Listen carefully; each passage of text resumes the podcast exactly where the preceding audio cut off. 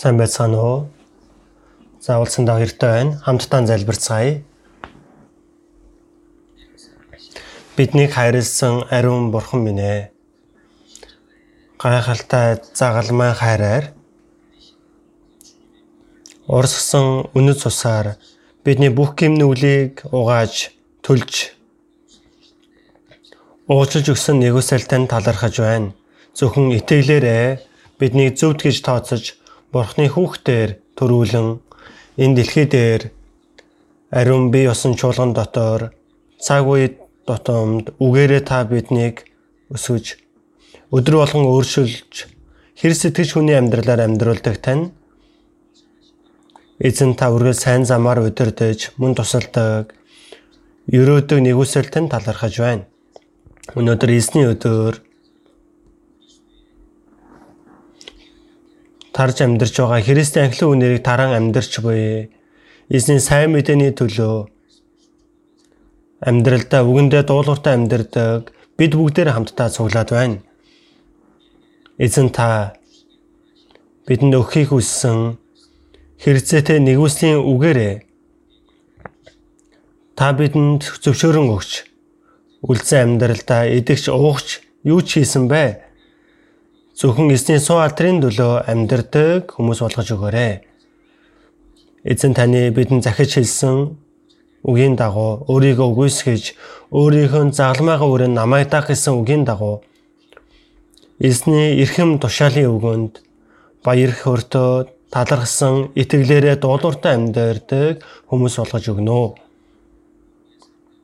Бид амьдралдаа бэлхэн үр жимсээ гаргаж бурхан авда алдрыг өргөж суалдрыг өргөж баяр хөөр талархал бэлгсэн тийм амьдралаар амьдруулж өгөөрэй. Мөн эзэн та бид бүгдэн захиж хэлсэн тэрхэн хязгаар хүртэл миний гэрч болох тун гэсэн үгийн дагуу бүх үндэстэнд очин сайн мэдээг тунгалахтун гэсэн үгийн дагуу эргэн тойронд байгаа алдагдсан сүнслүүдийн төлөө өөртөө байгаа найдвараа Тэд нь мөн тарааж хамтдаа Деважин руу хамтдаа явж чадах Бурхны ард түмэн болж чадхаар биднийг эрхмээр хэрэгж өгдөгт тань талархаж байна. Гадаадад сайн мэдийн төлөө хөлмөрлөж байгаа гадаадын сайн мэдээ тараагч нарт мөн гэр бүлдэн эзэнтэй хамт байж тусалж өгнө. Нэг хүсэл дотор баяр хөөр талархалтайгаар загалмайгаар үргэлж ялалтыг байгуул амьдарч чадхад тусално дарахж амьдарч байгаа эзний адрын төлөө амьдарч байгаа бүхий л ахан дүүс нарт эзний нэгүсэл дор үргэлж ялалтыг байгуулсан хүмүүс болохыг бид хүсэж байна. 2023 он шинэ он гараад хэдэнэ нэг сар өнгөрч одоо 2 сар болжээ. Бурхан минь ээ. Бурхны өмнө төлөвлөсөн шийдв гаргасан бүхий зүйлсүүдээ дутах зүйл байхгүйгээр эзний өмнө тэр амлалт биелэгдэж чадхад цаг үед нь өгөгдөх нэгүслийг олж аван хүчийг олж авч итгэмжтэйгээр эзний өмнө ажиллаж чадхад та тусалж өгнө. Энэ зам өчид эзэн ариун сүнстэй хамт байж бидний хэрэгтэй нэгүслийн үгээрээ үгийг та бидэнд өгч тэр үгийг амьдралдаа дуулууртай амьдрдаг хүмүүс болгож өгнө. Эзэн Иесусийн нэрээр залбирлаа. Амен. Магтан дууны багаас магтан дууд болно.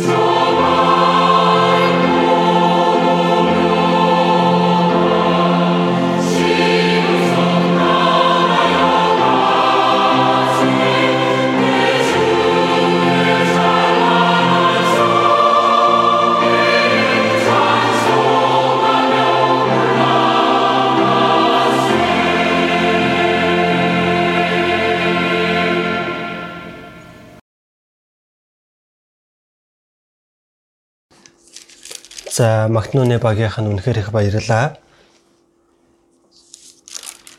За Библийн үгнээс харна. За хайж олцгоё. За Марк 8 дугаар бүлэг байна.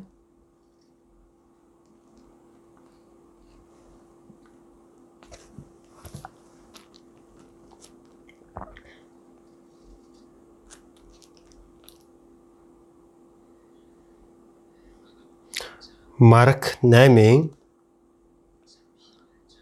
31 31-ээс 34 дугаар ишлэл хүртэл за би дахин уншийе. 31-ээс Марк 8-ын 31 Тэр тэдэнд хүний хүү их зовлон амсах ёстойг болон ахлагчэд ахлах дахиж нар хийгээд хуулийн багш нарт ад үзэгдэж алуулах ба 3 хоногийн дараа амьлах тухай зааж эхлэв. Есүс энэ үгийг ил шулуухан альцсанд Петр түүнийг хажуудыш аваачаад зэмдэж эхлэв. Гэтэл Есүс эргэхдээ шамнараа хараад Петрийг загнан "Миний араас зайл сатана. Чи Бурхны юмсыг бус харин хүмүүний юмсыг л бодож байна" гэв. Тэрээр хурсан олныг шамнарынхаа хамт дуудаж тэдэнд хандан хин нэг нь миний араас дахахыг хүсвэл тэр өөрийгөө үгүйсгэн загламайгаа үрж намайг даг. Аврагдсан Христэд итгэж хүний за энэ дээдийн амьдрал гэвэл Есүстэй адил болох. Есүс энэ газар дэлхий дээр ирээд хот тосхнуудаар явж өвчтнүүдийг идгээж цаг орхон байна. Бурхны ханшил айсуу гимчил сайн мэдээнд итгэхтэн гэж байлаа Тэнхүү хашгирч байсан. За би энэ ажлын төлөө ирсэн. Өөр тосгодод очин сайн мэдээ тарай. Би энэ ажлын төлөө ирсэн. Мөн Есүс маш олон гайхамшуудыг үзүүлэн маш олон үгээ айлдаж одоо Есүс сонгосон 12 шав за шавнартайгаа хамт явангаа үг хэлээрээ үйлдэлээрээ гайхамшиг үзэгдлийг за Есүс хэн болохыг? Тэдэнд мэдүүлэхийг хүсэж байсан. Тэр нэгэн Махбодын талаас хэлвэл Давидын үр удмаар мөн Галилийн Назарын Мужаны хүүгээр. Мөн их Мариагаар. Тэр гэр бүлд төрж 30 нас хүртлээр эгэл жирийн амьдралаар. Ядуу зүдүү айлд тэнд айлын хүүхдээр эцэг ихтэй үйлчилж гэрийн ажилдаа туслан амьдарч байсан. Гэхдээ тэр Есүс Бурхан хэрнээ хүний биеийг өмсөн энэ дэлхий дээр ирсэн нэгэн. Гэтэл хүмүүс хинч танаагүй. Есүсийн хэн болохыг мэдхийн төлөө маш олон гайхамшиг үзэгдлийг үзүүлж үгийг дамжуулж байсан ч тэр шамнар нь яг тэсэн найдан үлээж байсан. За тэр нэгэн мессеж боломжтой. Хуучин гэрээний зөвөнсөн месиа. Тэр нэгэн ирэх юм бол баруун гартаа гинжиг барин бүхий л эрх мэдлүүдийг захирч Израиль үндэстэн бүх дэлхийн ертөнцийг захирах мөнхийн иргэшээлийг авч чадах тэр улс болон сэргэнэ 600 жилийн турш бусдын дарлагдаж байсан тэр Израиль улс. Тухайн үедээ Ромын дарлал байсан тэр нэгэн мессеж байх боломжтой. Тэр нэгэн мессегийн хувьд за ил тод гарвал манай 12 шав бидний дотроос хин нэг нь хаан болох юм бол хаан болсон Есүст эрхмээр хэрэглэгдэх юм байна Тэдний бодол нь за Есүстэй адилхан болохыг хүсэж байсан байна. Махуудын талаас улс төрийн хувьд энэ дэлхий дээрх нэр хүнд эрх мэдээллийг тэд бодсон мэдээж. Петр, Андрэ, мөн Зебедийн хүү Йохан Яаков бусад шамнарыг дуудахдаа Матайг дуудах ч гэсэн ялгаагүйсэн. Өөрийнхөө амьдралаасаа бүрэн татгалзаж Есүсийг дагсан. Гэхдээ тэр Есүс загалмай дээр өвхөж бүх дэлхийн ертөнцийн хүмүүсийн гмийн төлөө тэр золилтын өвхлөөр өхөж суу алдрын дор дээш өргөгдөж дараа нь дахин ирэх Есүсийн талаарх яг тодорхой тэр хинбэ болохыг тэд мэдэхгүй бур ойлгож ирсэн. Харин Есүс энэ дэлхийд дээр энэ газар дээр амьдарч байсан амьдрал дээрээ түүний заавал мэдүүлэх ёстой. Түүнийг ил болгох ёстой байсан. Цэзар Филиппийн тосгонд бичсэн байна. Тэгээ Ром болохоор тухайн маш олон хиймэл шүтэний шүтдэг газар байсан. Хойдтэй дан овогт пан гэдэг шүтэнд одоо шүтэж байсан 9 жорын шүтэнүүдийг шүтжсэн тэр үед нүд нь харагдах хаан нэг яг бурхан болох хүртэлөө. Тийм уур амьсгал хэдийнэ бүрдчихсэн байсан уу яага. Есүс шавнараас асуусан байна. Энэ дэлхий дээр хүмүүс намайг хэн гэж байна? Тийм ээ. Зарим хүн нь Елия гэж байна, зарим хүн иш үзүүлэгч нэг гэж байна. Үгүй шүү дээ, тэ. Тиймээс Есүс тэгвэл та нар намайг хэн гэж боддог вэ? Би хэн бэ? Намайг хэн болохыг таньж байгаа юу? Аа. За Петр шавн хариулсан. Зөв хариултж байсан. Эзэн та бол Христ. Матай 16 дугаар бүлэгдэр эзэн та бол Христ амьд бурхны хүү мөн. Христ гэдгийг итгэлийн өчлөөр хэлсэн байна. Энийг та нарт мэдүүлсэн нь эцэг маань тэгв мэдүүлсэн болохоор магтсан байна. Тэр Петр Есүсийг Христ гэж хэлсэн итгэлийн өчөлт нь дууссан даруйда. Одоо Есүс энэ дэлхий дээрх энэ газар дээрх энэ амьдралаа албан ёсоор ил болгож ярих нэг шалтгаан нь өнөөдөр энэ үг байгаа. Би Иерусалимд ахлагч нар тэр хуулийн багш нарт ахлах тэрүүн дахиж нартай зовлон амсаж өглийг амснаа. Өгсний дараа за 3 хоногийн дараа дахин амьлах тухай зааж эхлэв гэж 31 дэх ишлэлээр гарч байгаа. За үгийг иш улуухан айлтсанд Есүс хэн болохыг өөрөө хэлсэн байгаа. Тэр үед Петр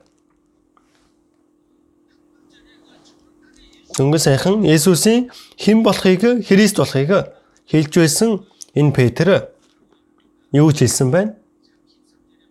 33 дээрээс харах юм бол Есүс эргэхдээ шамнараа хараад Петрийг загнан миний араас зайл сатана чи бурхны юмсыг бус харин хүмүүний юмсыг л бодож байна гэв. Есүс Петрийг загинсан. Юу гэж загинсан бэлээ? Хатуу загинсан байгаа. Сатана гэж байгаа.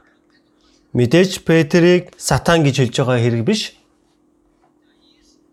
Энэ агшинд тэр шав Петр нь сатаны хэлж байгаа үгийг хэлсэн гэсэн үг байна. Энэ төстэй үг нь Матай 4:10 дээрээс харвал Мосес Есүсийг сорих гээд гурван төрлийн байдлаар сордог. Тэр дотроос бүхэл түн бодисын хаанчлалыг үзүүлээ надад мөрөгчих. Тэгвэл энэ бүхий л хаанчлал эрх мэдэл суу адрыг чамд өгье. Мосес Есүст их уруу өргөтдөг байгаа. Тэр үед Есүсийн альц үг. Зайл сатана Сатана зайл гэдэг нь Есүсийн ард очоо намайг даг гэсэн үг биш шүү дээ. Эндээс бүр тэр жигтэй алга болоо гэсэн үг байгаа. Тэгж хэлснийг нь Петрт муу адил хэлж байгаа. Петрийг яваарай гэж байгаа хэл хэрэг биш ээ. Петрээ дамжуулан ажиллаа явуулж байгаа нүдэнд харагдахгүй сатан хандаж хэлж байгаа. Тэгэндээ альдаж хэлсэн үг нь энэ үгэн донд Юу гэж хэлсэн бэ гэвэл чи бурхны юмсыг бус харин хүмүүний юмсыг л бодож байна гэв. Энд бурхны ажил байна бас хүний ажил гэж байна. Бурхны ажил гэж юу юм бэ? Есүс албан ёсоор зарлаж байна. Есүсийн үхэл ба дахин амьлалт үхэлгүйгээр дахин амьлал гэж байхгүй. Есүсийн зовлон байхгүй бол суу алдар гэж байхгүй. Загламайгүйгээр дахин амьлалын суу алдар гэж байхгүй. Үхлийн талаар хэлж байгаа. Петр юу гэж хэлсэн бэлээ? Бүр түүнээс 100 барин гуйж байгаа. Энэ үгийг альсын дараа Есүс тэр явж очингуудаа загнан гэдэг нь зэмлэж дуудаж ярьж байгаа загинсан, загинсан гэсэн үг байгаа.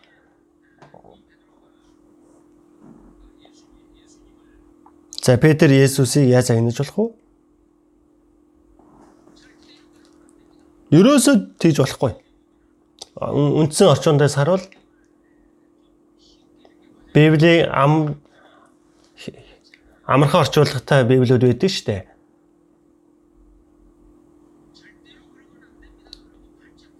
Ерөөсөө тэгж болохгүй гэж одоо согтсон гэж байгаа. Ерөөсөө бүрэн эсэргүүцсэн байгаа. Петр болоод бусан шамнарын бодож байсан месиан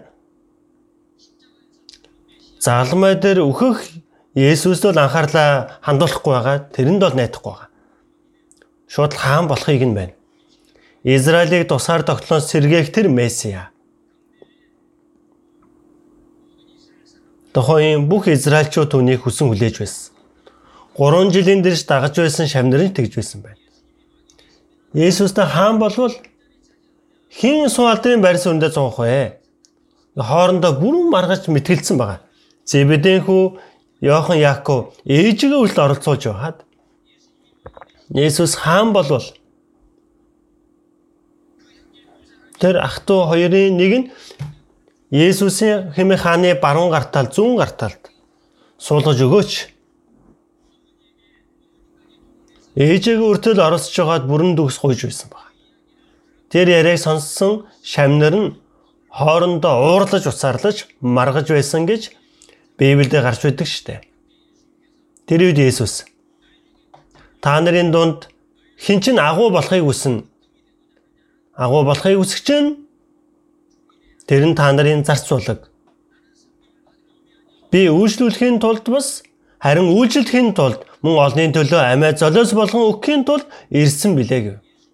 Есүс анханасаа энэ газар дээр ирэхдээ өгөхээр ирсэн.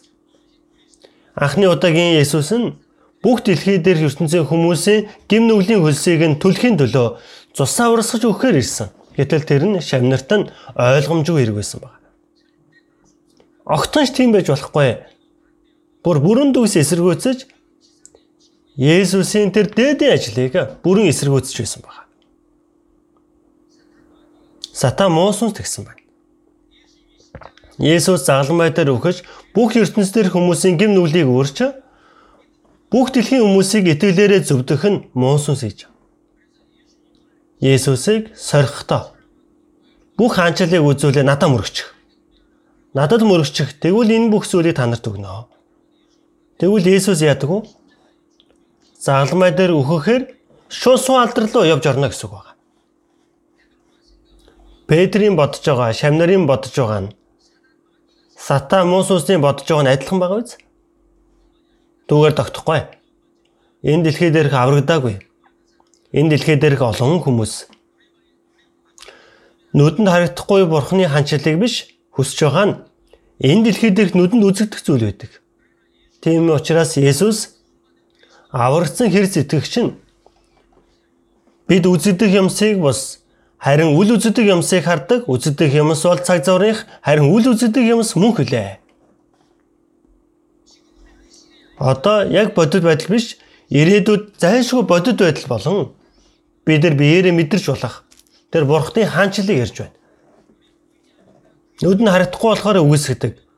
Нүд нь харагдж байгаа энэ ертөнцийн бүхэл тэр суу алдар.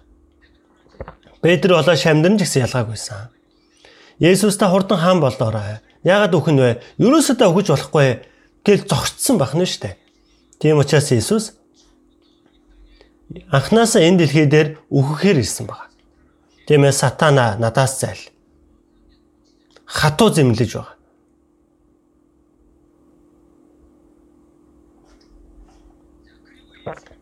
Тэгээд Иесус аварсан хэр сэтгэгч Есүсийн шамнаар аварсан хэр сэтгэгч нь бүгдээр Есүсийн шамнаар байна. Аврагдсан Христэд итгэгч нар тушаасан үг нь өнөөдрийн үндсэн ишлэл болох 34 дугаар ишлэл байна. Тэрээр хурсан олныг шамнырынхаа хамт дуудаж тэдэнд хандан хин нэг нь миний араас дагахыг хүсвэл тэр өөрийгөө үгүйсгэн загламайгаа үүрч намайг даг. За хин нэг нь миний араас дагахыг хүсвэл энэ нь дагаж чадхааргүй ирнэ хүчээр даг гэсэн үг ш. Хин нэг нь миний араас дагахыг хүсвэл гэсэн үг байна. Энэ нь хувиршгүйгээр дасралтгүй Есүсийг дагна гэсэн хатуу шийдвэрийг ч багтаасан үг байна. Исая 26-гийн 3 дээрээс харуул. Эзэн танд итгэдгийн улмаас санаа бат хүмүүнийг та амрын амар байлганаа. Эзэн та зүрстгэл санаа нь бат хүмүүнийг амрын амгалан руу удирдна гэсэн байна. Бид эзнийг дагах үед Оо би дургүй байна. Зүгээр хуулийн дагуу яг чарахгүй дэ дагж ийна гэдэг биш. Эзний надад өгсөн нэгүсэл дэндүү агуу учраас талархсандаа баяр хөөр сайн дурын сэтгэлээр эзнийг би одоо дагнаа. Энэ сэтгэл нь бүх хэрэгсэд итгэгч нарт авь адилхан байдаг сэтгэл. Яагад вэ?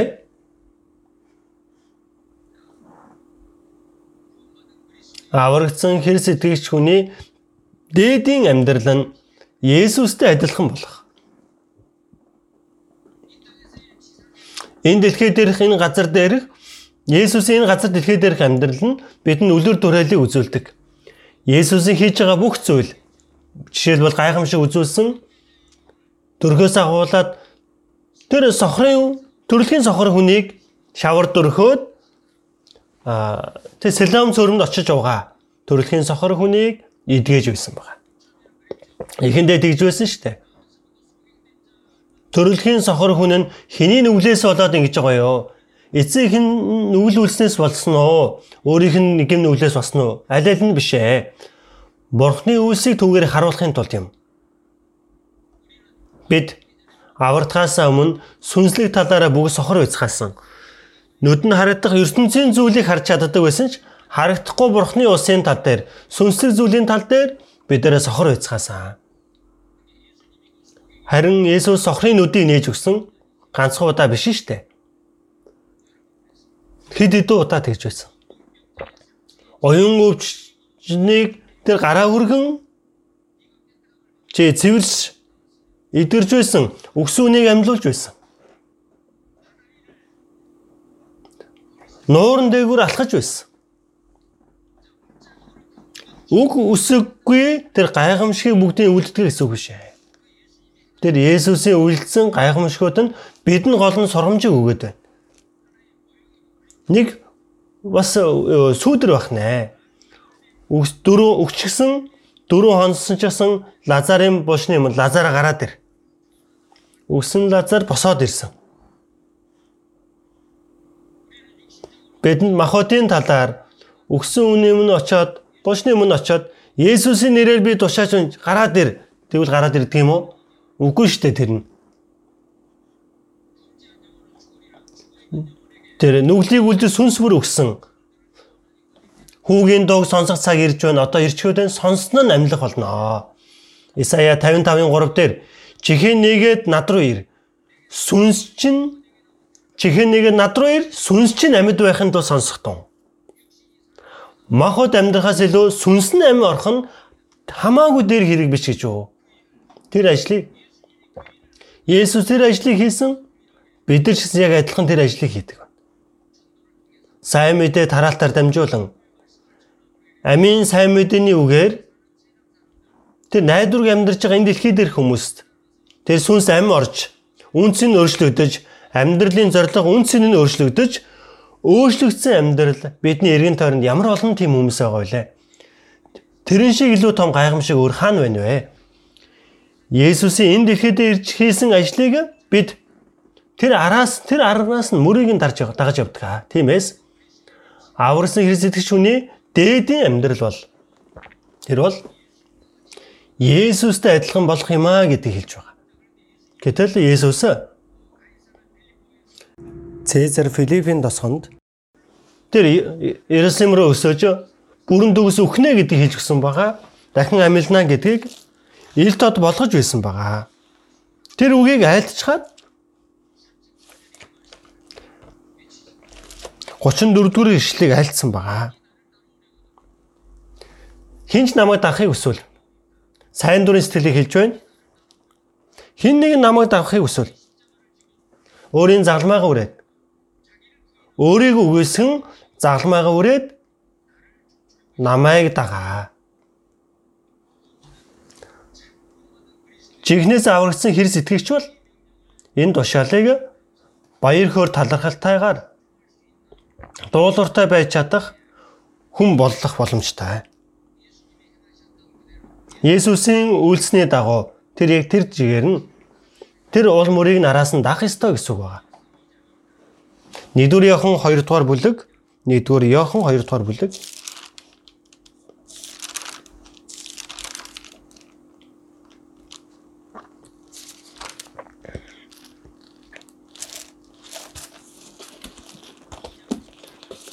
Нэгдүгээр Иохан 2-ын 6 дугаар ишлэл байна. 2-ын 6-ыг хамт уншийе. Түүний дотор оршдог гэж ярих чинь түүний явсанчлан өөрөө бас тийм явах учиртай. Тийм байгаа биз? Бид нар эзэн дотор байгаа. Би эзний дотор, эзэн миний дотор. Есүс эцэг эцэг дотор, эцэг бид эцгийн дотор, эзний дотор. Бид бурхантай нэг болцгоосон ариун эцэг, ариун хүү, ариун сүнс нь нэг бөгөөд бид нар нэгдмэл байгаа. Эзний бие осон чуулганы эргэтнүүд ээ. Тэргүүн болсон эзэн. Тэр биетэй эргэтнүүд. Тэгээ салгая салахын аргагүй тийм нөхцөл байдал. Бид нар эзэн дотор байгсаа та. Энд дээр юу гэж гарч байна? Түүний дотор байх чинь түүний үйлсийн дагуу өөрсдөө ч гэсэн үлдэх ёстой. Түүний үйлсийн дагуу түн шиг гэж байна тэр эзнийг хэлж байна. Эзний үйлдсэн шиг одоо би ч гэсэн үлдэх болно. Тэгвэл бид нар энэ Библийн ишлэлээр дамжуулан эзэн ямар ажил хийсэн бэ гэдгийг, ямар үгийг альцсан бэ гэдгийг бид нар Библийн өдөр болгон тунгаан бодож сэтгэлийн самбартаа сэлэн тэр үгийг дагаж амьдардаг хэрэгсэд итгэгч нар болох ёстой. За түүний дараа 1-р Иохан 4-ийн 17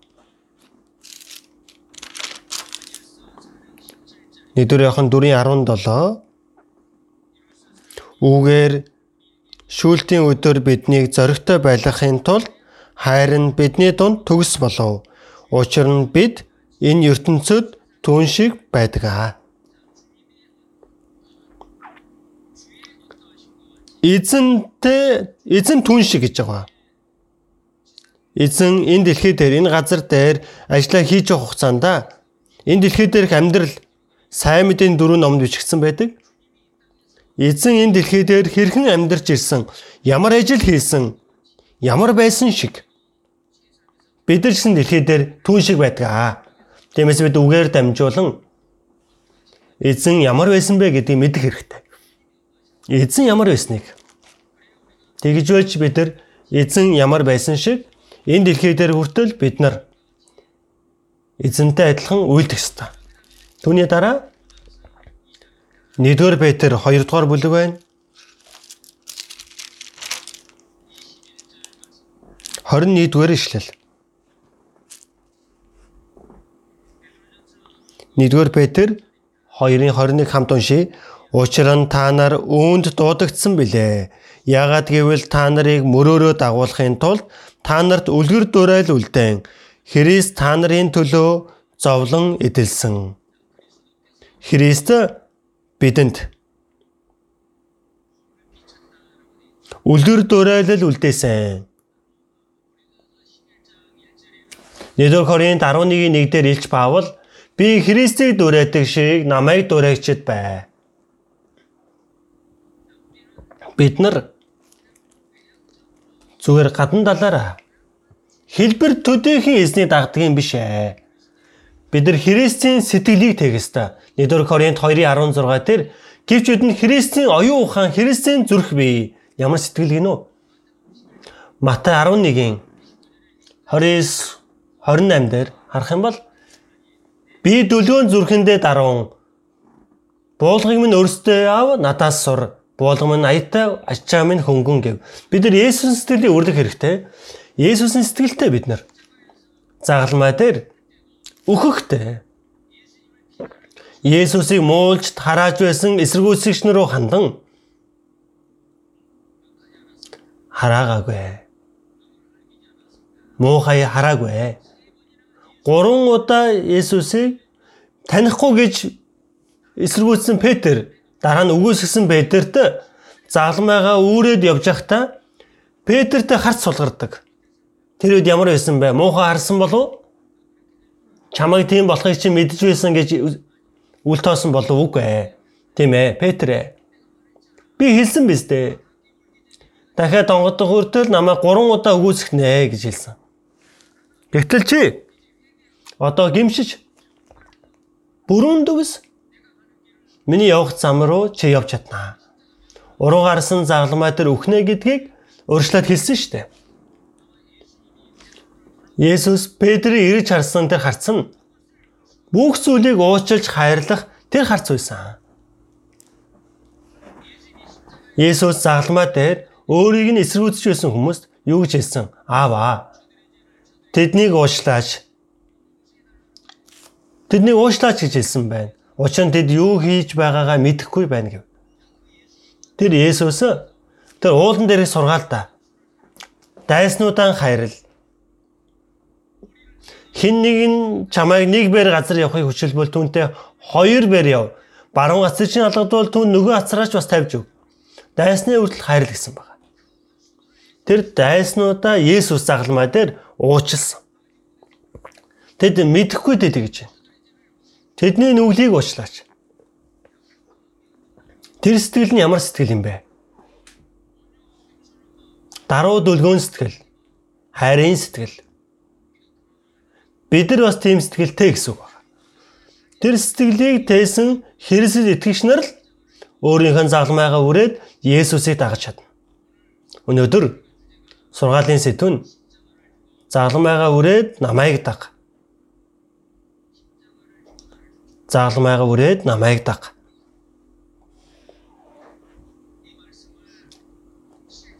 Энэ үгийг бодитоор амьдрал дээр үйлдэж чадах хүн нь амийг олж авсан Христэд итгэгч нар хинэн ч хийж чадна гэсэн үг байна. Өөрийнхөө загламайгаа үрээд эзнийг дагах нь боломжгүй зүйл биш ээ. Зайлшгүй хийх ёстой зүйл байна. Тиймээс өнөөдөр бид нар Христ итгэгч хүний загалм явах ёстой загалмайн зам юу болохыг бүгдээрээ хэд хэдэн зүйлийг бодож үзье. За үндсэн ишлэл 34 дэх ишлэлээс олж харъя. За Марк 8-ийн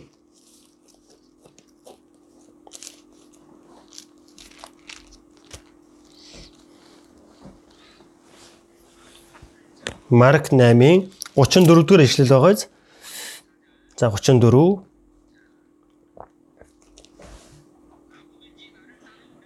За хэн нэг нь миний араас дагахыг хүсвэл Энэ нь сайн дурын сэтгэлээр дагах ёстой. Яаж дагах ёстой вэ? Өөрийгөө үгүйсгэн. Загламайгаа үрж Есүсийг дагаж чадах бүрэн гол болсон нь юу вэ гэвэл өөрийгөө үгүйсгэх ёстой. Өөрийгөө үгүйсгэнэ гэдэг нь юу юм бэ? Хууль дотор өгсөн гэсэн үг. Хууль дотор өгсөн гэсэн үг байна. Би өгөхгүй бол би сайныг үйлснээрээ Би ямар нэгэн зүйлийг үлдснээрээ эзний юм нь хүлээн зөвшөөрөгдөж чаднаа. Энэ өөрийнх нь зөвтэй л өөрийн хууль бид хэдийнэ яасан бilé? Хууль дотор хэдийнэ өвчгсөн хүмүүс байгаа. Хуулийн хувьд бид нар өсгөөсөн. Хуулийн дагуу өссөн хууль гэж юу юм бэ? Хууль нь бид нар хэр зэрэг том гим нүгэлтэн бэ гэдгийг маань мэдүүлдэг хууль бид бүгдийг гэмтэн гэдгийг мань тодорхой мэдүүлдэг. Тиймээс бүхий л ам болгон таглагдаж гим нүглэр нүг хуйлаа нүглийг мэдүүлэхийн тулд юм аа. Есүс Христэл биднийг тэр зүйлээс зөвдөхийн тулд эвдрүүл болгож өгсөн байна. Тиймээс бид аврагдсан гэдэг нь хуулийн дагуу хэдэнэ өгсөн гэсэн үг байна. Галаат 2-ын загламайгаа дагаж амьдрч чадахын гол болцол нь загламын дагуу өөхөх ёстой. Бид нар өгсөн юм байна. Галаат 2-ын 19 дугаар ишлэл дээрээс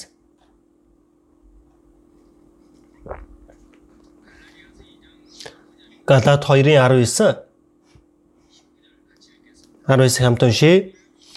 Учир нь бурханд амьд байхын тулд би хуйлд хуулиар өгсөн. Би Христтэй хамт цовдлогдсон.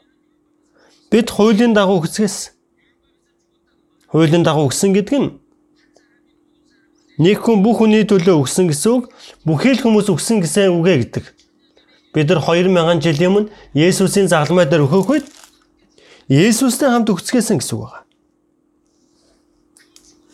Тэр үхлээрэнд дамжуулан бид нар хуулиас чөлөөлөгдсөн. Хуулийн дагуу бид өгсөн. Энэ дээр гарсан үгийн дагуу би хуйлд хуулиар өгсөн. Бурханд амьд байхын тулд гэж байна. Тэгээ 20 дугаар ишлэл үргэлжлүүлэн 20 дугаар ишлэл сайн мэддэг үг байгаа. 20 дугаар ишлэгийг хамт уншия. Амьд байгаа нь би биш. Харин миний дотор амьдрдаг Христ юм.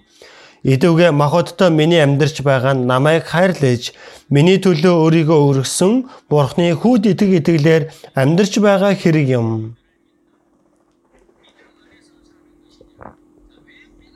Яагаад бид нар хуулийн дагуу өгсөн бэ? Есүс энэ дэлхийд ирэхдээ хуулийг үгүйсхийн тулд ирээгүй. Хуулийг гүйцэлдүүлэхийн тулд ирсэн. Хуулийн шаарддаг зүйл үл юм бэ? Хуулийн шаардлагыг бид биелүүлэх ёстой. Хуулийн шаардлагыг биелүүлэх хүч нь бидэнд байгаагүй. Хуулийн шаардлага нь юу юм бэ? Хийж болно, хийж болохгүй. 100000 хууль. Тэрийг төрснөөсөө өөхөх хүртлээр бүгдийг нь сахина гэвэл бурхны өмнө зөвдгөгдөн штэ. Бид нар гим нүгэлтээр төрөөд тэр ажлыг хийж чадхааргүйсэн. Бид нар хуулийн шаардлагыг биелүүлж чадахгүй зүвд болсон Есүс тэр газар ирээд бүх хуулийг биелүүлсэн байна. Тэр хуулийн шаардлага. Нүглийн хүс бол өхөл. Бид нар бүгд өгөх ёстой байсан. Харин Есүс л хуулийн тэр шаардлагыг бидний өмнөөс биелүүлж өгсөн байна. Тиймээс загламай дээр бидний бүх юм нүглийг үрээд загламай дээр өгснээрээ бүх хуулийн шаардлагыг гүйцэлдүүлсэн. Тэр үед бид Есүстэй хамт өгсөн. Тэр үед бид нар хуулийн дагуу өгсөн байна. Бид өндөө өр нөлөөг үзүүлдэг хуулийн тал дээр бид нар өгсөн. Үүнээс хойш хууль бид бүгдийг үр нөлөө үзүүлнэ гэж байхгүй. Энэ үгийг Илч Паул ингэж илэрхийлсэн байна. Нэг эмэгтэй нөхөртөөгөө хамт амьдардаг. Нөхөртөөгөө хамт амьдрахдаа нөхрийнхэн тархинд дор байсан. Гэтэл тэр нөхөр нь өгсөн.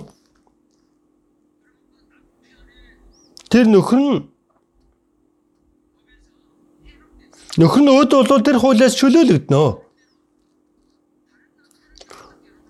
өөр эртээ нийлээд амьдарч болноо.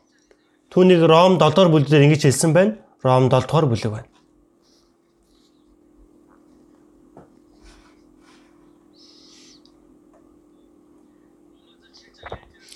Ром 7-ыг нэгээс ахуулаа би уншия. Ах トゥ нараа хууль мэдгэстэд гэж хэлэхэд хууль нь хүнийг амьд байгаа цагт л хүнийг захирдаг гэдгийг та нар мэдэхгүй гэж юу? гэрэлсэн эмэгтэй нөхөр амьд байх үед нь нөхөртөөгөө хуулиар холбогдсон байдаг. Харин нөхөр нь өөдөө болвол тэр эмэгтэй нөхрийн далаар хуулиас чөлөөлөгдөнө. Нөхрийг нь хуультай зүйрлэж байна. Тиймээс нөхрөө амьд байхад тэр эмэгтэй өөр эртээ нийлбэл завхаа им гэгдэн. Харин нөхөр нь өөд болвол тэр хуулиас чөлөөлөгдөх бөгөөд тэрээр өөр эртээ нийлсэн ч завхаа им биш юм. Түүнчлэн ах トゥ нар минь та нар Христийн биеэр дамжуун хуйлд өгсчээ. Ингэснээр Бурхны төлөө бид үр жимс гаргахын тулд үгстэй замилсан өөр нэгэнтэй та нар холбогдсон юм. Нөхөр нь өөрчлөгдсөн. Бидний захирдаг хууль байгаа. Есүс тэр хуулийн шаардлагыг биелүүлсэн бидний өмнөөс загалмай дээр үснээрээ Есүс өгөхөд бид үгсэн гэсэн үг байна. Галаад 2-ын 20 дээр би Христтэй хамт загалмай дээр цовдлогдсон. Амьд байгаа нь би биш. Хуучин хүн нь би өгсөн. Одоо би амьд байгаа нь биш. Миний дотор амьдрдаг Христ юм аа. Дахин өөр мөн чанар амийн хууль аварцсан хэрэг сэтгэж хүн итгэлээр дамжуулан итгэх агшинд авардаг агшинд амийн ариун сүнсний хууль бидний дотор орж ирэн. Миний сүнс дор орж ирэн миний эзэн минь болдог байгаа. Тиймээс өөрийнхөө загламайгаа үрээд гэдэг тэр үг нь хэдийнэ болсон өнгөрсөн үйл явдал байгаа. Түүнтэй энэ зэрэгцэн Есүс Тэгээ тэнгит залран ирэх үед бидний бүхий л хүчээ зүйлээ байхгүй болж дахин тэр энэ агарын үшийн норигчийн иршээлийг авахгүйгээр бурхны хүүхдээр үнэх мөнхөд амьдрын штэ гэтэл өөрийнхөө загламайгаа өрх энэ үйл явдал бол өнгөрсөн үйл явдалтай энэ зэрэгцэн хэдийнэ болсон үйл явдал хойштой болох үйл явдал тэрний голын өдөр бүр өдөр бүр цаг мөч тутамд яг одоо бид нар яах ёстой вэ? Өөрийн загламайгаа үрэх ёстой. Яагаад вэ? Миний дотор амийн ариун сүнсний хууль орж ирэн. Энэ гим нүгэл үхлийн хуулийг ялж загламаагаар ялан дээж болох ч миний дотор гим чанар одоо хүртэл байгаа. Хаварсан хэр сэтгэж хүний итгэлийн амьдрал нь тулаан болохыг мэдгүй тэмцэл. Өөрийн дотор байгаа өөртөөгөө гим нүгэлтэйгээ энэ ертөнцийн тэмцэх тэмцэл, муу сүнстэй тэмцэх тэмцэл. Тэр тэмцэлд би тэмцвэл би өөрийн хичээл зүтгэл, өөрийн шийдвэрээр тэмцвэл шууд ялагдана. Харин миний дотор байгаа Христ тэр газрыг бүтээсэн, бүтээгч эзэн бурхан бөгөөд төгс үчид нэгэ. Хийж чадахгүй зүйл гэж байхгүй. Тэр төгс үчид бурхан миний дотор миний амьдралын гол эзнэр надаар дамжуулан ажлаа явуулж чадуулахын тулд хэдийнэ болсон үйл явдал.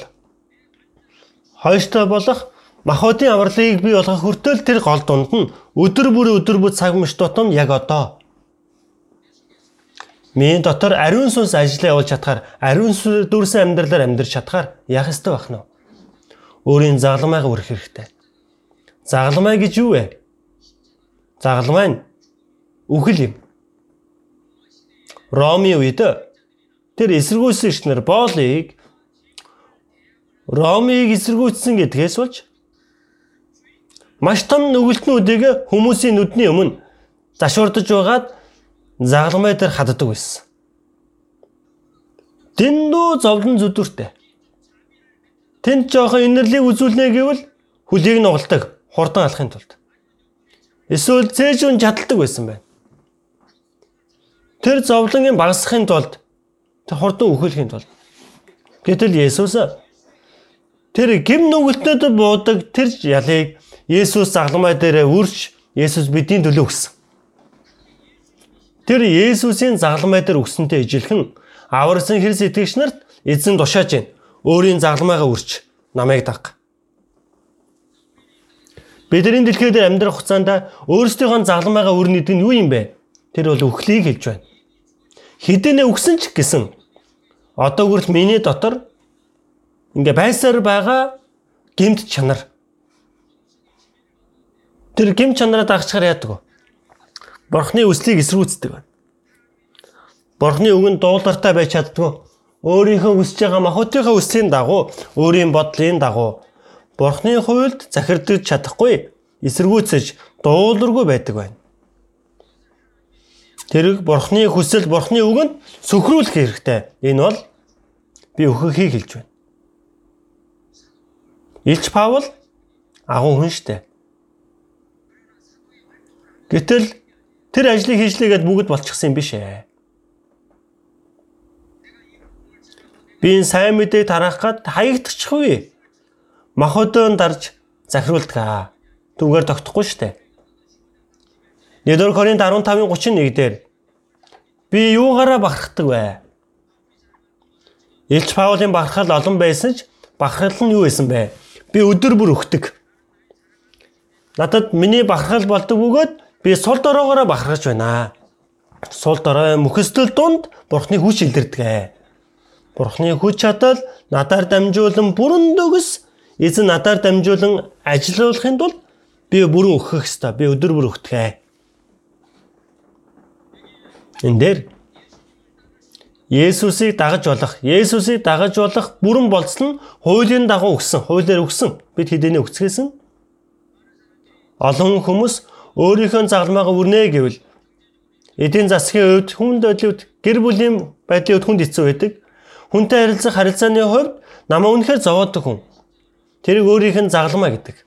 Зарим хүн нь өөрийн загламаа минь миний нөхөр, миний загламаа миний үр хүүхэд байхгүй юу? Үгүй ээ Загалмай гэж юу юм бэ? Өөхөх юм.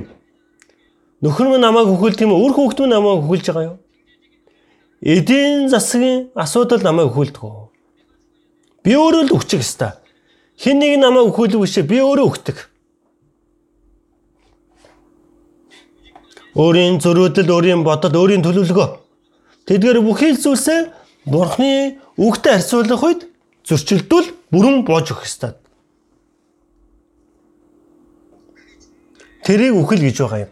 Тиймээс гол болсон нь Есүсийг дагаж болох аврагцсан хэр сэтгэж хүний яавал сайн дагаж чадах вэ? Эхлээ 2000 жил өмнө Есүс загалмай дээр тэр шийдэглийг амсчих үед бүгд гүйцэлдэ гэж хэлэх үед би хуулийн дагуу сайн тэр түүний үлийн зөвшөөрөх ёстой. Үгсэн үг ярьдгүй шүү дээ. Эсэргүүцдэггүй ийм тийм байна гэдэггүй. Босод хүмүүсийн шарахыг өгдөггүй, ууралдаггүй. Чимээгүй даруу дор сэтгэлээр Есүстэй адилхан тэр замаар явдаг. Тэр зам ямар зам юм бэ? Загламайн зам. Аврагдсан манай хэр сэтгэгч нарын явах ёстой зам. Деважин руу очих хүртлээ. Бидний аврал маань биеийн аврал хүртэл биелэлтлээ. Бидний явах ёстой зам бол загламайн зам загалмайн зам нь тэр загалмайг үрхэн Аа тийм ээ. Би энэ золтон дотор байгаа учраас одоо энэ загалмай байгаа. Хизээ нэг өдөр энэ загалмай тайлах цаг ирэх байлгүй дээ. Үгүй ээ. Загалмай нь хизээ хүртэл ёстой вэ? Мөнхөд үрэх ёстой. Эзний өмнө очих хүртэл. Луг 9 дугаар бүлэг. Луг 9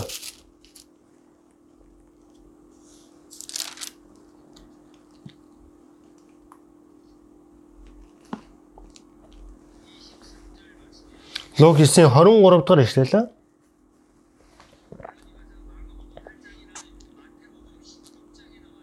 Энэ Марк 8 дахь бүлэг Цезар Филиппийн тосгонд Петрийн өчил болоод Есүс загламайгаа үрээд намайг даг гэсэн тэр үг байдаг. Тэр агуулга байгаа. Тэр мэдээж ишлэл 23 дахь ишлэл. Загламаа хизээ үрхийг харъя. Хамт уншъя. Тэр дэдэнд бүгдэнд нь андаж хэн нэг нь миний араас дагахыг хүсвэл тэр нь өөрөө тэр нь өдөр бүр өөрийгөө үгүйсгэн загламайгаа авч намайг даг. Өдөр бүр загламайгаа авч өдөр бүр байгаач. Өчтөр үрцэн юм чинь өнөөдөр загламаа өөрөхгүй байсан ч болно тийм үг биш ээ. Өдөр бүр өөрийнхөө загламайгаа авч гисэн байна. Өдөр бүр өөрийн загламайгаа өдөр бүр өөрийнхөө загламайг үүрэх шалтгаан нь түр хэлсэн. Миний дотор өөрийн бодол, өөрийн төлөвлөгөө, өөрийн зөрүүдлэл энэ дотор байдаг. Тэр төрлөх гэмт мөн чанар байдаг байгаа. Тэр мөн чанар маань сайныг үлдээ гэсэн сэтгэл байдаг ч болдоггүй. Яагаад? Энэ мөн чанар гэмт чанар эсрүүцдэг байгаа. Тэр махад үсэл Ром 8 дахь бүлэг дээр бид тэр тэр махад үргэлж захируулж явах хэрэгтэй. эзнийг дагаж байгаа гол бодсол хуулийн дагуу өгсөн гэж түрүү хэлсэн шүү дээ. Тэр өгсөн гэдгийг өдөр бүр цаг мөч тутамд энийг хүртэл хүлээн зөвшөөрөх хэрэгтэй. Ром 6 дугаар бүлэг. Ром 6.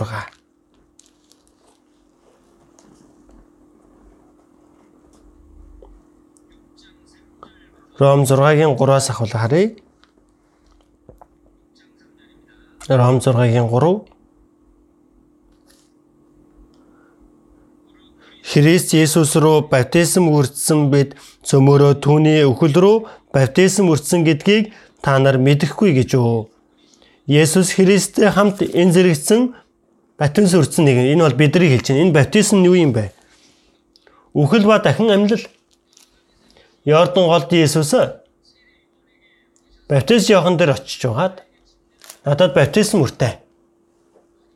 Үгүй ээ Би харин баптизм үрдэг өстой. Гэтэл бүрэн татгалцсан байдаг штэ. Бид нар үүнийг үлдснээр зөвхт байдлыг үлддэг. Баптизм жоохон дуулууртай байсан. Есүс Йордан гол руу оруулаад усанд бүрэн ороод Есүс гарч ирсэн байна. Тэнгэрээс дуу хоолой сонсдож энэ бол миний хайрт хүн, миний таалал минь түнд орчдөг. Ариун сүнс тагтаамт бууж ирсэн. Есүсийн баптизм нь ус руу орсон гэдэг нь үхэл гарч ирж байгаа нь ариун сүнсийг хүлээж авсан. Үгснийг амьлуулах ариун сүнс, амьлын сүнс, ариун сүнс. Есүс Никодимд зөвлөгөө өгөхдөө Иохан 3:5 дээр хэн ус болон үснээс сүнснээс эс төрн тэр бурхны хааншил олж үл чадна. Ус болон ариун сүнс гэдэг нь юу юм бэ? Есүсийн үхэл ба дахин амьлын сүнс байна. Ус болон ариун сүнснээс үхэл ба дахин амьлал Есүсийн үхэл ба дахин амьлал биш бол бид нар аврагдаж чадахгүй. Есүсийн үхэл дахин амьлал байхгүй байсан бол чуулган дөрвөн гарахгүй. Есүсийн үхэл дахин амьлал. Гэтэл ингэж баптизм үрдчихэд Есүс Лук 12-ын 50 дээр ингэж альцсан байна. Харин хүрдэг ёстой нэгэн баптизм надад байна. Үүнийг гүйцэтгэл би ямар их зовно вэ? Есүс Йордан голтой баптизм өртчихэд харин хүрдэг ёстой нэгэн баптизм надад байна гинүү? Тэр нь юу гэсэн үг юм бэ? Йордан голын баптизм нь Есүсийн үхэл ба дахин амьлын талаарх цүүдэр дүр зураг байна. Жинхэнэ баптизм нь загалмаа дээр цусаа урсгаж үхэж дахин 3 өдрийн дараа амьлах. Тэр Есүсийн баптизм бид нар харин Баптизм үрдэсгээсэн биз? Христ Есүс рүү баптизм үрдсэн бид. Дөнгөж сая Ром 6-гийн 3 дээр хэлж штэ. Христ Есүс рүү баптизм үрдсэн бид цөмөөрөө түүний үхэл рүү баптизм үрдсэн гэдгийг та нар мэдэхгүй гэж юу? Есүсийн үхэл ба дахин амьлалтанд итгэснээрээ бид нар Есүсийн үхэл миний үхэл болж Есүсийн амьлал миний амьлал Заалмай дээр үгсэн Есүсийн үхэл тэр золилтын мөнхийн золилт түнд итгэснээрээ итгэг агшинд миний дотор ариун сүнс орж ирсэн. Миний өгсөн сүнс дахин амилсан. Энд дээр гарч байгаа үгийн дагуу дөрөвдүгээр ишлэл Тэмд бид үхэл рүү батайсан үрдснээрээ түүнтэй хамт оршуулгдсан бөгөөд эцгийн алдараар Христ өөхөкстөөс амьлуулагдсны адил бид мөн шин амийн дотор явах юм. Чи шин ам гэж байгаа юм тест. Үгсэн байгаа сүнс дахин амилсан байна. Амийн ариун сүнсний хууль бидний дотор орж ирсэн. Бид нар хэдийн аврагдсан гэдг нь бид үгсэн гэсэн үг байна. Хуулийн дагуу ч гэсэн миний бүх би өөрөө загламай дээр үгсэн. Одоо Есүсийн тэр үхлийн ба амьлалд орсон шинэ амийг тээсэн хүмүүс. Тэгэл одоо яатал үгсэн ирнэ хаяа миний дотор өөрөө ил гараал идэг. Тэр болгонда яах ёстой вэ? Яаж үхэлэх ёстой? Чи үсэн. 11 дэх ишлэгийг харъя. 11 дэх ишлэл 6-гийн 11 хамт уншицгаая. Түүнчлэн та нар өөрсдийгөө нүгэлд өгсөн боловч Бурханд Христ Есүсээр амьд байгаагаа тооцсон. Гэтэл бид нар үүнийг мартаж амьдрах үе байдгаа. Магадгүй хүнтэй харилцах харилцаанд донд ахан дуусч байсан бай, гэр бүлийн ах トゥ унарч байсан, эсвэл ажлын хамт ажилладаг хүмүүс найз нөхдөд юм уу? Тэгэл нэр нүрээ бодох асуудал, сэтгэлийн асуудал, сэтгэлдээ шарах үгэх үг намайг муулах үгийг сонсох үед яадаг вэ? Энэ нөгөө хүн чинь гараад ирдгүү гарч ирдгүү юу? Гарч ирдгүү бол худлаа үгэ. Тэрөд яах хэрэгтэй юм бэ? Нүдийг нүдээр шүдийг шүдээр гэж шууд хариулах ёстой юу? Тэр үед энэ үгийн дагуу байгаа. Би өдөр бүр өгтгөө. Би өдөр бүр өгтгөө. Хэдэнэ өгсөн? Хэдэнэ өгсөн гэдэг үннийг хүлээн зөвшөөрж байгаа. Өө би өгсөн шүү дээ. Өгсөн ирнэ ингээд дээш гарч ирээд байдэн шүү дээ. Хөө өгсөн чи. Тэгвэл гайхалтайгаар Тухайн үед би амьд байгаад л эсрэг талын үндэ сэтгэлийн шархан өгөөд тэр хүнийг дийлэх гэдэл байсан би өөрөө. Өөрийгөө өхүүлж байж ялах боломжтой. Тэгчгээр ядгүй. Би ялчглаа. Юугаар ялсан бэ? Загалмаагаар ялсан. Загалмаа гэж юу юм бэ?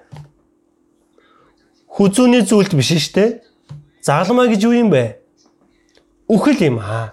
Тийм болохоор Колосай 2-ын 15 дээр бид нар итгэлийн амьдралаар амьдрах нь тэмцэл тулаан гэсэн үүнийг ялж чадах үг нь мэдээж үгч байж болно гэхдээ ялгарган загалмай. Колосай 2-ын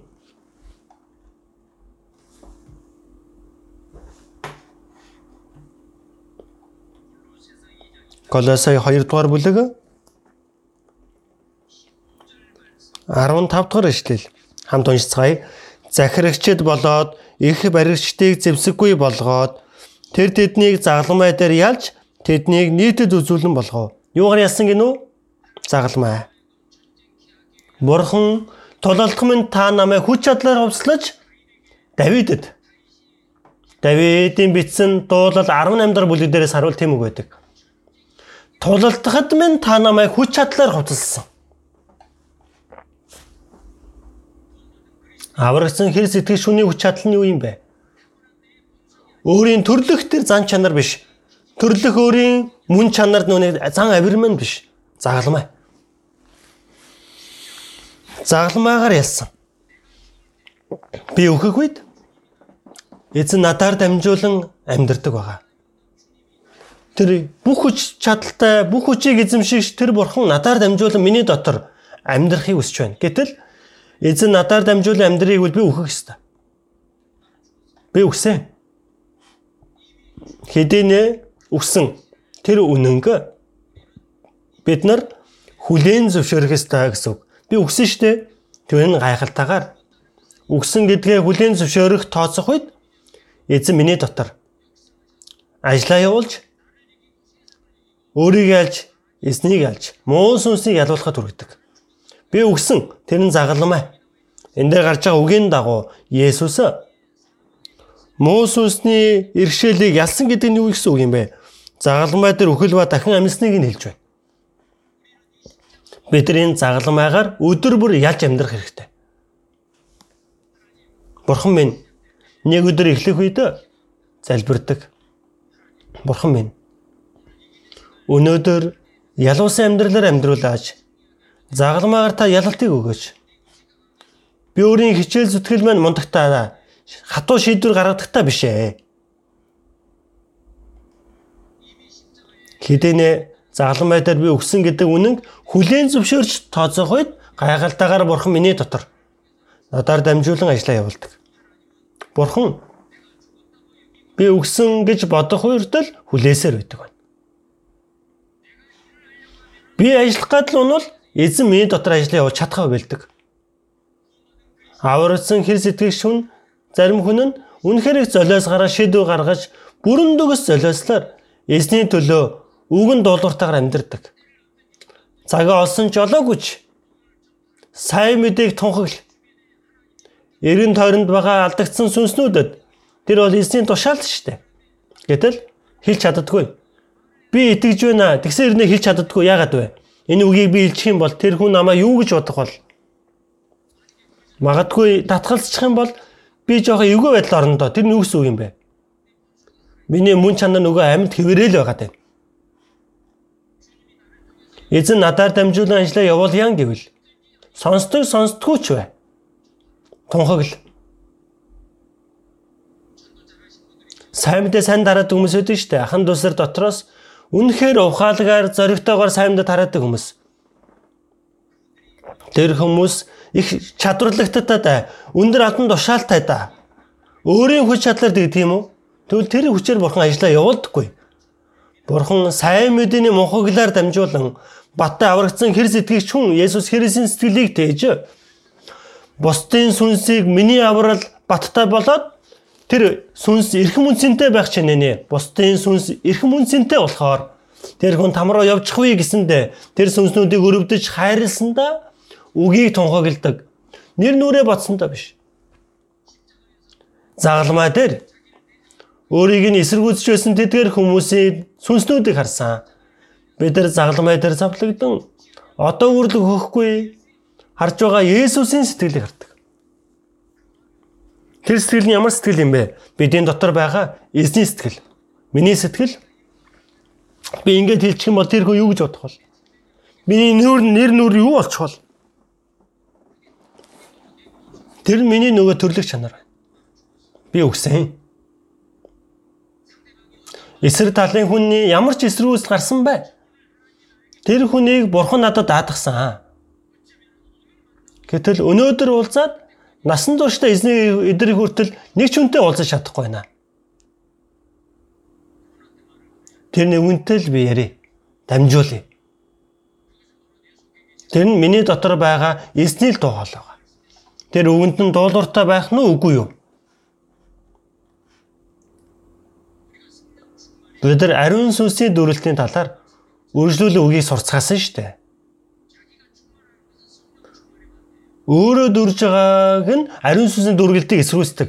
Ариун сүнсээр дүрье гэвэл би үхэж эзэн надаар дамжуулан ажиллаа явуулж чадхаар тэр байр суурь хоослохыг хэлж байгаа.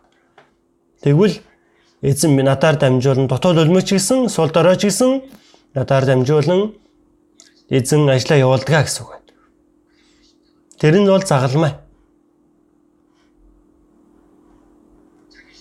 Өөрийнх нь загалмай гэдэг нь төрөний хэлсний дагуу хүнд хэцүү Тэгэл намайг зовоогоод л шаналгаад шарх өгөөд л хохирол амсуулаад л байгаа тэр хүн миний загалмай биш ээ.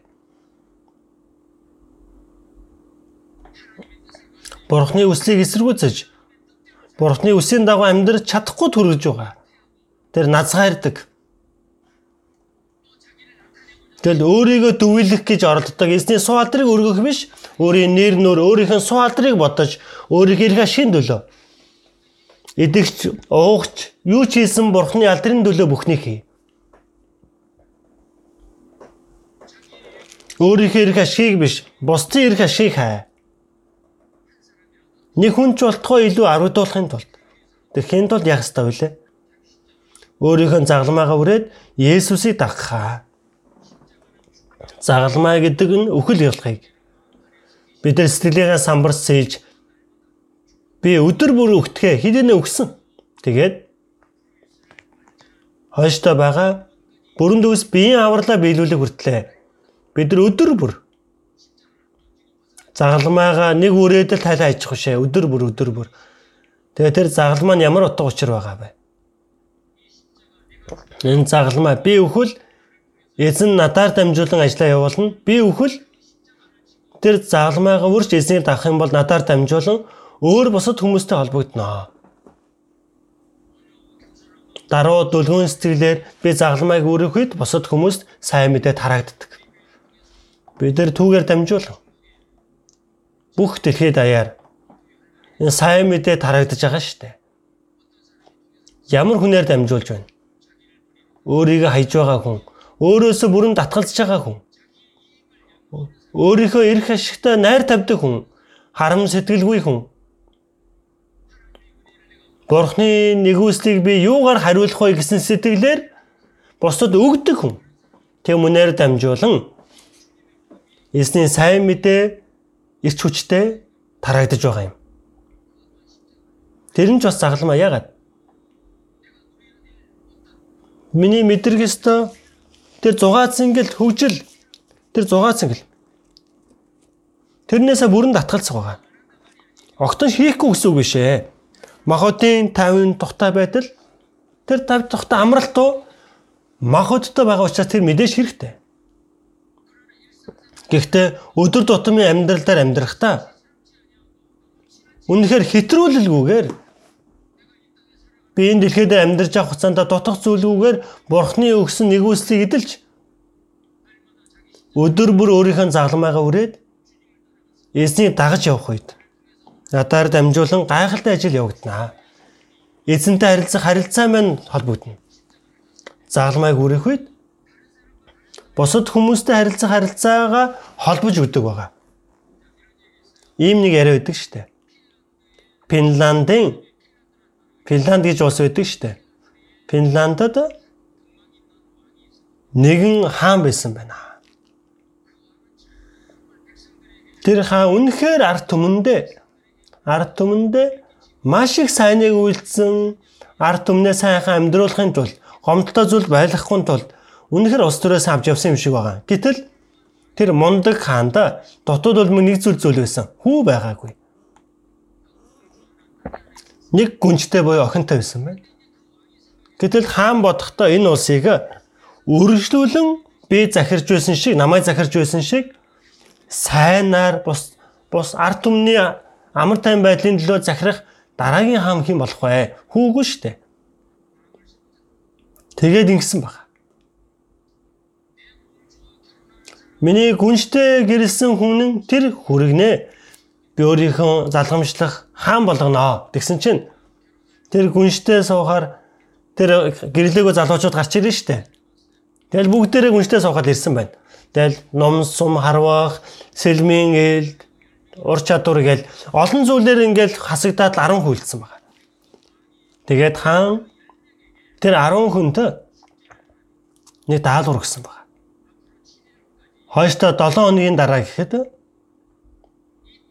энэ газар болоод тэнгэрийг холбож чадах, тэнгэрт хүрэх тэр мод бүх хүмүүстэй холбож чадах мод. Тэг ямар том модыг хэрнэ вэ? Тэнгэр ба газрыг холбож чадах мод хүн болоод хүнийг бүх хүмүүсийг холбож чадах тэр модыг 7 өдрийн дотор олоод ирсэн олж ирсэн хүн би хүн тэр хүнийг хүргэнэ болгох нь өөрийнхөө хаана болгоно. 10 10 хүнээ сонгогдсон тэр залуучууд бүх газар дэлхийгээр явж тэр хааныг тэр модыг хайж явсан байна. 7 онсон байна. Нэг хүн Үнэхээр том үнэхээр асар том ургасан мод байгаа. Өндөр модыг ингээд чирж авчирж байгаа. Тэр дотроос өнчин байсан Жон Перу гэдэг залуу. Хичнээн хараад байхад тэр дүрх мод бүх хүмүүсийг холбож чадах мод байхгүй байна. Тийм учраас чуулган дээр очиад залбирсан байна. Бурхан байна. Надад тэр модыг олж чадхад туслаач Тэгээд би тэр модыг хаанд өгж би нуусыг захирах хаан болж үнэхээр би үнчин штэ. Тэр арт хүнд хэцүү амьдралтаа арт түмэндээ туслахыг хүсэж байна гэж залбирсан. Залбирж байгаа шинд яг санаанд орсон баг. Иргэ харсан байна. Тэр чуулганы байрных нь ард нь модон загламаа байсан. Модон загламаа өлгөөстэй байсан байна. Аа тийм яг тэр. Энэ газрыг тэнгэртэй холбож чадах бүх хүмүүстэй харилцах харилцааг холбож болох тэр зүйл бол тэр бол модон заалмаа. Тэгээд модон заалмаа хийгээд чирээд авчирсан байна. Хааны өмнө тайлбарлсан байна. Би хүргэн болж хаанаа олно гэвэл Бурханд одоо ч хүртэл би имэж амьдардаг. Бурхантай инхүү харилцаж энэ дэлхий дээр бүх хүмүүстэй холбогдох загалмай. Тэр загалмай бол эзэн бидний гмийн төлөө өгсөн. Би ч гэсэн тэр загалмайг үрээд энэ усыг сайн захирах болно. Хин хөргөн болсон байх нь ойлгомжтой асуултыг асууж шиг боллоо те. Тэр хүн Джон Перо гэдэг хүн байна. Джон Перо гэдэг хүн загалмайг авчирч ирээд хаанда өгсөн. Джон Перо гэдэг ганц бие залуу гүнжтэй гэрлэж өөр хаан болж мундгаар ус орноо сайн захирсан гинэ.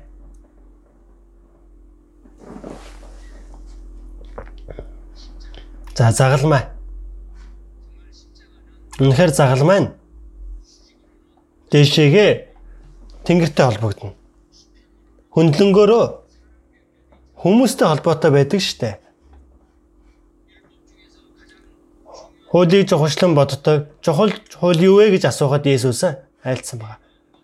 Чи бурхан эзнээ бүх зүрх, бүх сэтгэл, бүх оюун ухаанаараа хайрлаа. Удаахан чи хөршөө өөрийн адил хайрл гэсэнтэй адил юм.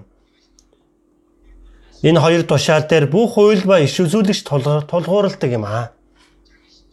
Өөрийнхөө загламаагаа үрээд өдөр бүр өөрийгөө өхүүлж эзэн надаар дамжуулан ажиллаа явуулж чадхаар өөрийгөө өгдөг хүн. Бүрэн дөг сайн дураар өөрийгөө золиослдог хүн.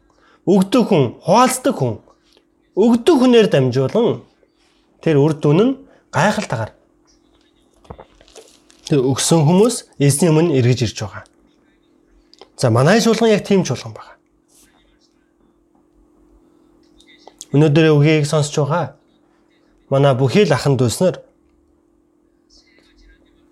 шинэ өнгөрөөд хэдэнэ сар өнгөрлөө штэ. Аль хэдийнэ одоо хавар болчихсон бай, хавралуу ойртож байна. Шинэ ондоо төлөвлөсөн тэр зорилго төлөвлөгөөгөө сайн биелүүлж байгаа үстэй. Магадгүй шийдвэр нь 3 оны үргэлжлэдэг гэдэг үгийг сонсч ирсэн үү? Тэр үг одоо солиор. Дагаж хэлээрэй. Шийдвэр нь 365 хоног үргэлжилдэг. Тэгэх юм бол эзний сайн хүслийг заавал биелүүлж чадах болно. Тиймээс Өдөр бүр өөрийнхөө загламаагаа өрч намайг даг. Энэ бол эзний тушаал. Хийч болно, хийхгүй болно болно гэсэн зүйл биш ээ. Аварсан хэр сэтгэж хүн л бол боломжгүй зүйл гэж байхгүй. Авардаж чадааг үнээр дамжуулан тэр ажлыг хийнэ гэж байхгүй. Бид чадна. Эзэн тийхүү амлсан. Тийм болохоор өдөр бүр загламаагаар ялсан бид бүгдээрээ болоосоо хүсэж чинь залбираарай. Ариун энэрэнгүй амьд оршигч бурхан автаа талархаж байна. Бидний амсах ёстой хараал шийтгэл. Бидний хийсэн тэр асар олон гим нүглөө. Бидний үлдсэн бүхий л том гим нүглийг Есүсийн агуу загламаагаар дамжуулан Голотын толгойд дээр зосоо урсгаж өгсөн. Есүсийн үхэл нь миний үхэл болж Есүсийн амьдлал нь миний амьдлал. Өдөр бүр эзэн загламай дээр өөхөх үед бид нар өгсөн гэдгийг хүлээн зөвшөөрч өдөр бүр өгөж өөрийнхөө загламайгаа өрөөд эзний дагсан хүмүүс болгож өгнө. 2023 онд хүн тос бүрээр дамжуулан манай чуулганаар дамжуулан илүү бэлхэм дөрөн үр жимс гарч чадхаар Бурханд баяр хөөрсөн алдан болсон нэг он болгож өгнө. Бидний хайрладаг эзэн Есүсийн нэрээр залбирлаа. Амен.